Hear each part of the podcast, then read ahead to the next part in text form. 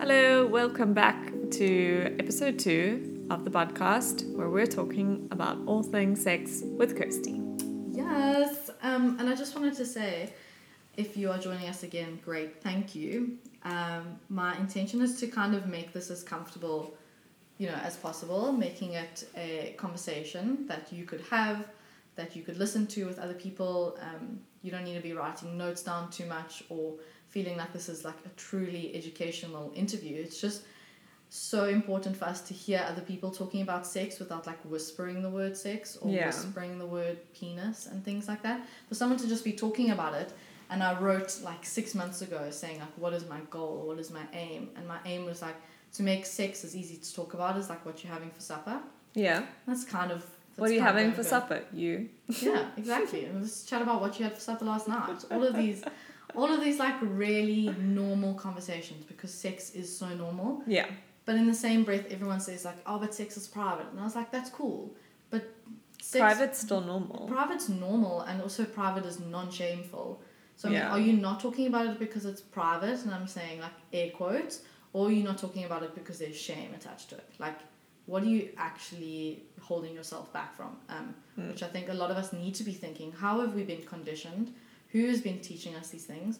What have we been actually taking in? What do we actually believe? And what do we want to stop believing and unlearning? Yeah. Which you have complete right to do. Yeah. Like every, At any point of your life.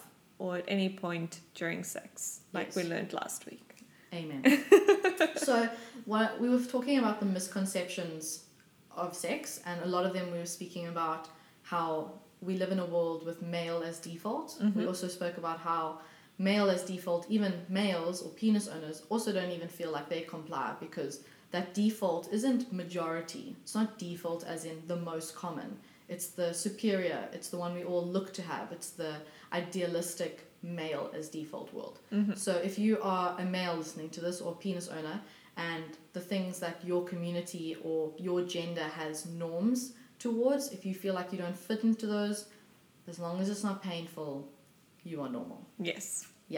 So the misconception we were going to talk about today is a sex drive and why it does not exist. And when I say that, I mean it doesn't exist in the way that we have believed a sex drive to be, which is like a drive, um, a drive, a want to have sex, something that you can't really change. It's who you are. Yeah. Your sex drive, you can refer to yourself as a higher sex drive, a lower sex drive. Normally, male as default is the one who has a higher sex drive. Hmm. And that also just comes from um, how in males, majority versus females will have higher concordance between their brain and their genitals, which means when they are turned on, turned on upstairs, they are turned down downstairs, which means it reflects. You're, you're turned on and you're hard. Yeah. And for a lot of females, majority, um, that doesn't really work like that. But It's just normal for your brain to be turned on and your genitals to take a while. But that is what I just explained is non-concordance, but that is Yeah. know, whole podcast by itself, a whole thing that we really need to understand. Um, so back onto sex drive and why it is not, you know, what we think it is. Firstly, drive in the sense of like physiological terms, with like scientifically, a drive is something that the body, a physiological thing that the body does in order to survive. So Okay. that's like you have a drive for thirst and things like things like that that is going to deplete the body's tissues if the body does not get that.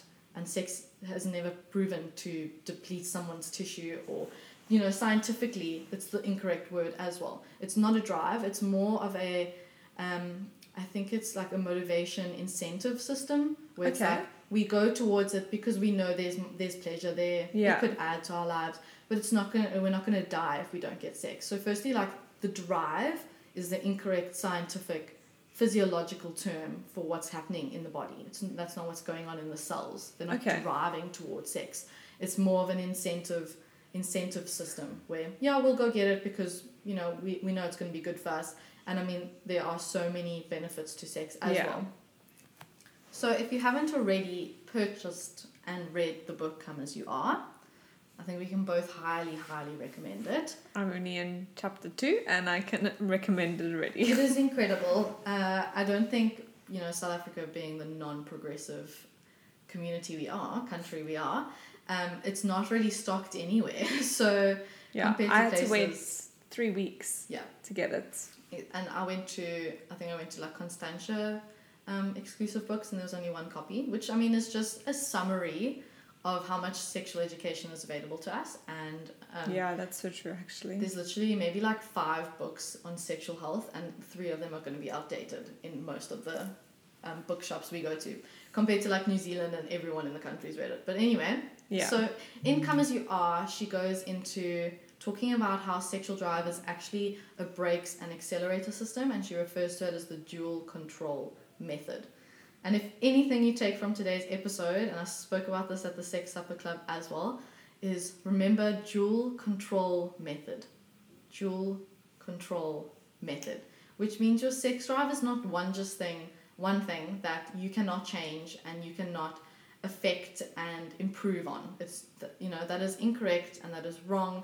So when you look at the dual control method, we have an option to change our context and to change our lives and to um, affect our sex lives. So the dual control method includes accelerators and brakes, which means we all have an accelerator and a brake instead of having a high sex drive and a low sex drive. And basically the accelerator and the brake means that you either have you have both yeah. but you either have a really high or low or medium accelerator and you either have a really high, medium or low brake. And when I say high brake, you have a high sensitivity to things that will put things put your foot on the brake. Yeah. Which means if you are um, really anxious and stress gets to you a whole lot more, that means you've got a really sensitive brake to everything else that says, I don't want to have sex right now. Versus Exactly. an accelerator that looks at um, sexually relevant stimulus and, and says, yeah, it's a good time to have sex, I'll have sex now. Um, lots of people have, in the male as default world, men are the ones that have higher, have sensitive accelerators, so more sensitive accelerators, which means they go down a lot quicker to sexual relevant stimulus, and they have less sensitive brakes. Versus females or vulva owners, we've got, you know, in the male as default world or previously known researched, we have overly sensitive brakes Yeah. and under underly and less sensitive accelerators. So if you're listening to that and that sounds like something that like you know light bulb moment, that's what's going on for you. Which means also we look at if you have really sensitive brakes, your brakes your foot can be way down on the brakes and nothing your partner does to like i- mm-hmm. you know pull you in to make you like want to have sex. None of that's going to work if your foot is still on the brake. So your accelerator cannot go if the brake is down. In the same way that if the accelerator is full way down, the brakes aren't going to work. So when we look at it that way, it's what do we what puts your brakes on and what puts your accelerators on? How can you lessen the things that affect your brakes and how can you up the things that affect your accelerator? I think what if I hadn't read this chapter, to me, I think what I would ask is what are examples of accelerators and what are examples of brakes. Obviously, super individual, but like just Yeah. as an example, what an accelerator could be and what a brake could be. Yeah. So this also comes into when I talk about this, I also really want to put a lot of emphasis on context. Yeah. And this will be a really good example. So say you haven't seen your partner in a week, you know they're coming home in the afternoon, you're both really kinky, you're already set to go. I mean, you know, you've withheld for a week now and you're really keen. And you are sitting at your computer and your partner arrives home and he kisses your neck. And that like makes you go berserk. And you just like full on foot on the accelerator and you go. Okay?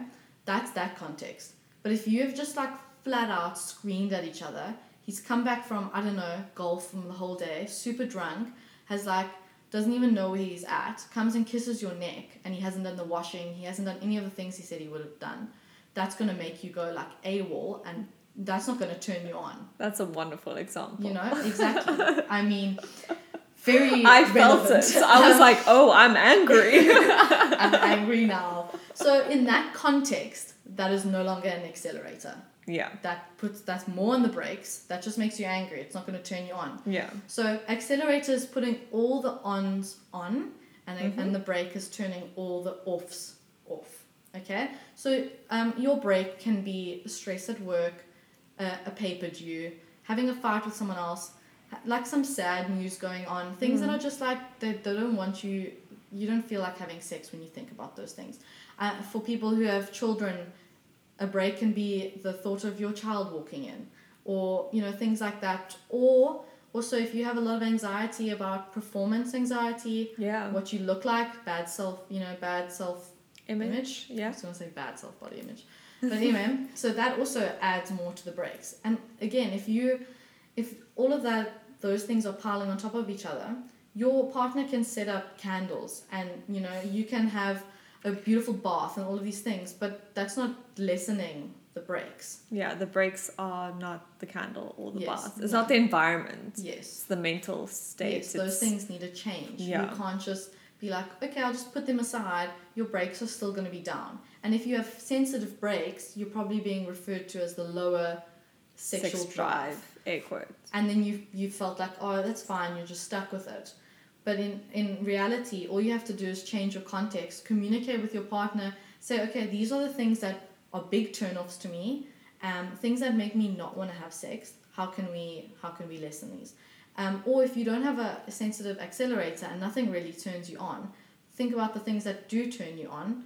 How can you improve on those things? What are the things that actually turn you on? Maybe, and this is also a huge topic, maybe you've been brought up in a sense and you've been watching porn, or you've been watching media, and everyone says that like your partner coming out the shower and like, you know, after after exercise, it should be sexy to you.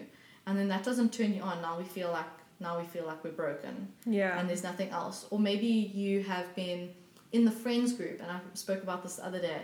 You're in the friends group, and everyone refers to you as the kind. And oh, I love this. yes, and Yeah. Everyone refers to you as the kind, sweet, caring person. Maybe it's a religious thing as well. Maybe you are, you know, also a really religious person in the sense that you also are. Um, people look at you in that way. That's how um, people view you. So you, in in everyone else's eyes, you're very kind, caring, sweet, adorable, cute. You've been told all these words. And then these things in the bedroom don't turn you on, but you don't even allow yourself to think of the other things that could turn you on, like spanking, because you're like, that is no, no. I, Yeah. I can't be that person Because. I'm the cute. I'm the cute, nice. sweet one, which is which is huge. So now people yeah. are firstly not understanding their sex drive, and now they're not even allowing themselves to explore what could turn them on more, and what what are their offs and what are more their ons. What actually makes you aroused and makes you keen. And now let's say someone's not listening and they they ask themselves that and they come to something like excuse the pun um, that they like cool this is what I think turns me on or could potentially now is there not maybe a barrier of fear of communicating that to the person that they're with who thinks they're cute and thinks they're nice Yeah. and now suddenly there's this other side to them I'm sure that could also be like a brake. Yeah, Like- that's also more more anxiety onto that being yeah. like how's this person going to view me?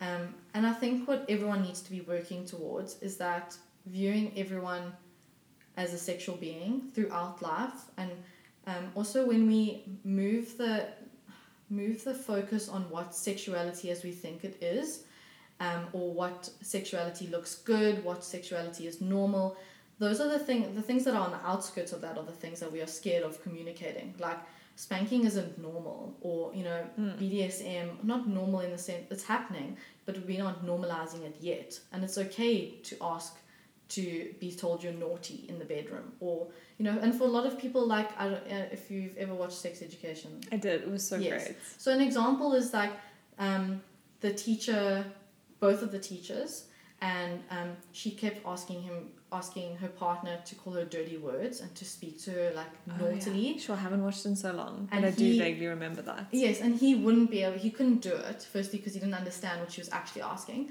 but she was asking for him to talk to her dirty. You know, be Mhm. like not mean to her, but like be a bit rough and stuff like that. Because in her everyday life, she was this teacher. Everyone looked at her as nice and calm, and like everyone looked up to her. She was just over that. Like in the bedroom, she wanted to be called naughty, and and then you know they communicated it through the one the male teacher spoke to Otis, the sex educator, and he was like, "What is she actually asking you to do?"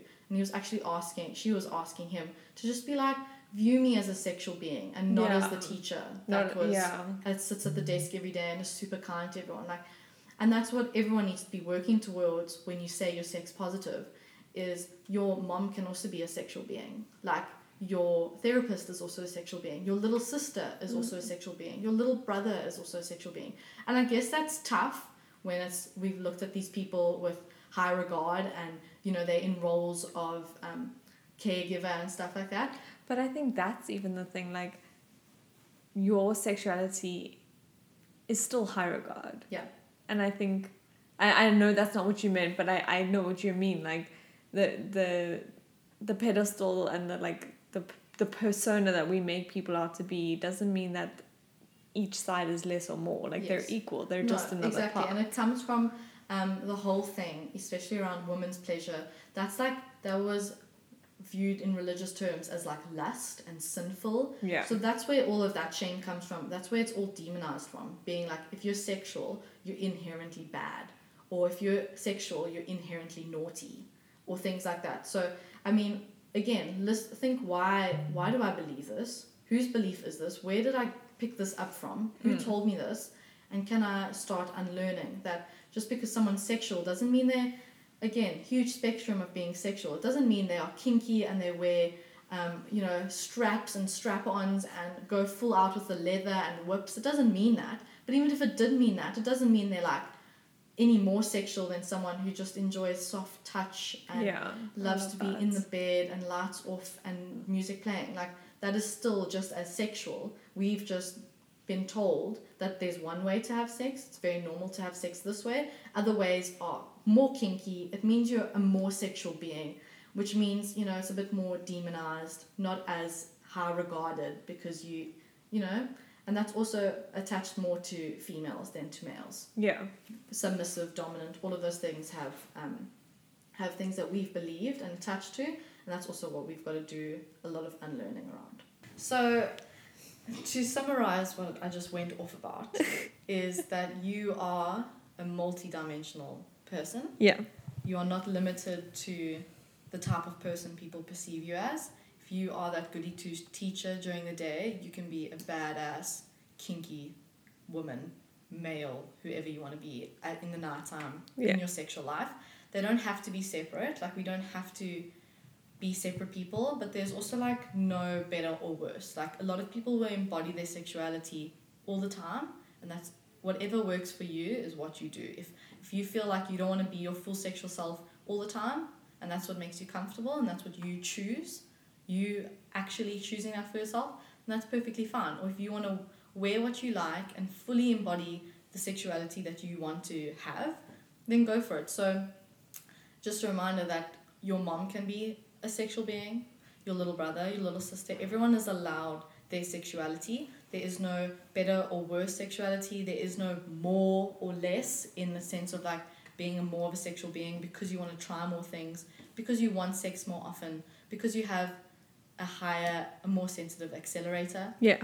So going back to the brakes and accelerator, if you feel like that is what's going on for you, if you feel like one of those things really struck a chord, go read Come As You Are and have a conversation with your partner about what are their ons and what are their offs. How can you limit their offs, switching more offs off, and how can you turn more of their ons ons? And they can do the same for you. So maybe it's as small as things as washing the dishes, so that that's an extra thing that you don't have to think about with chore, chores and stuff like that. Or making sure that the kids aren't around. Or making sure that you only are not pushing towards sex, but only um, not activating sex. What's the word? Initiating? Initiating. Great. Initiating sex. I'm like, what rhymes with activating? initiating sex. Make sure that as a partner, you're only initiating sex when your partner's offs are off. When the sub when the submission date has passed, or when the it, like intense meeting is done, and we Mm. aren't asking of our partner things that are not going to happen because their offs are all the way on. So remember, if your brakes are fully down, there's nothing your partner or you can do for yourself to put your accelerator more on. You have to lift off the offs. And we also spoke about this in a, at the Sex Supper Club, and people were saying, yeah, but what about my, I'm on my period and, um, you know, I'm really like hormonal or I'm really sore and maybe it's the pill or maybe it's this. And honestly, whenever you think about things like that, just check yourself and say, Am I making this an excuse because it's easier than talking to my partner? Am I just accepting this as my context, as my life? Do I just, is it just easier for me than changing everything else around me to just say, Oh, I'm just tired? Then actually being like, You can do this, you can do this to me, you can help me. I can actually take a step back and think about how I can change my life if your sex life is important to you. If it's not, then that's great. Like, Mm. if at this point in your life your career is what you're focusing on and your sex life could go to shit and you wouldn't care, then that's fine as well. And that's your reality. And as long as you're choosing that for yourself, then there's no shame in that as well. You can still be part of the sex positive conversation and you don't want to have sex all the time or that's not your priority. But as long as you're making, when we talk about creating, and I've just gone off, but very passionate about creating a sex positive community or sex positive environment, whenever you are in a place of privilege, the, what you can do is make sure that everyone else has the same choices as you. And that's kind of what we're going with. Like, making sex positive community means that everyone else has choices to get an abortion abortion everyone has a choice to be super kinky or to be not It's just the choice. it's it's just allowing people choice without shame attached to it the whole time and and more education. and accessible so education Yeah. as long as everyone knows that they're making an informed decision having a choice that is informed then that's that's where we're moving towards empowerment and things like that education education to empower and making sure that no one feels shame whatever route they choose in this sex World. spectrum yeah Spectrum. And that's um, kind of what you did with opening up a question box on your Instagram, where you got a few, I guess we can call them frequently asked questions. And we will be answering those in episode three. So for next week. yeah Yeah. So we'll see you then. Cool. Have a great week, guys. See you next week. Bye.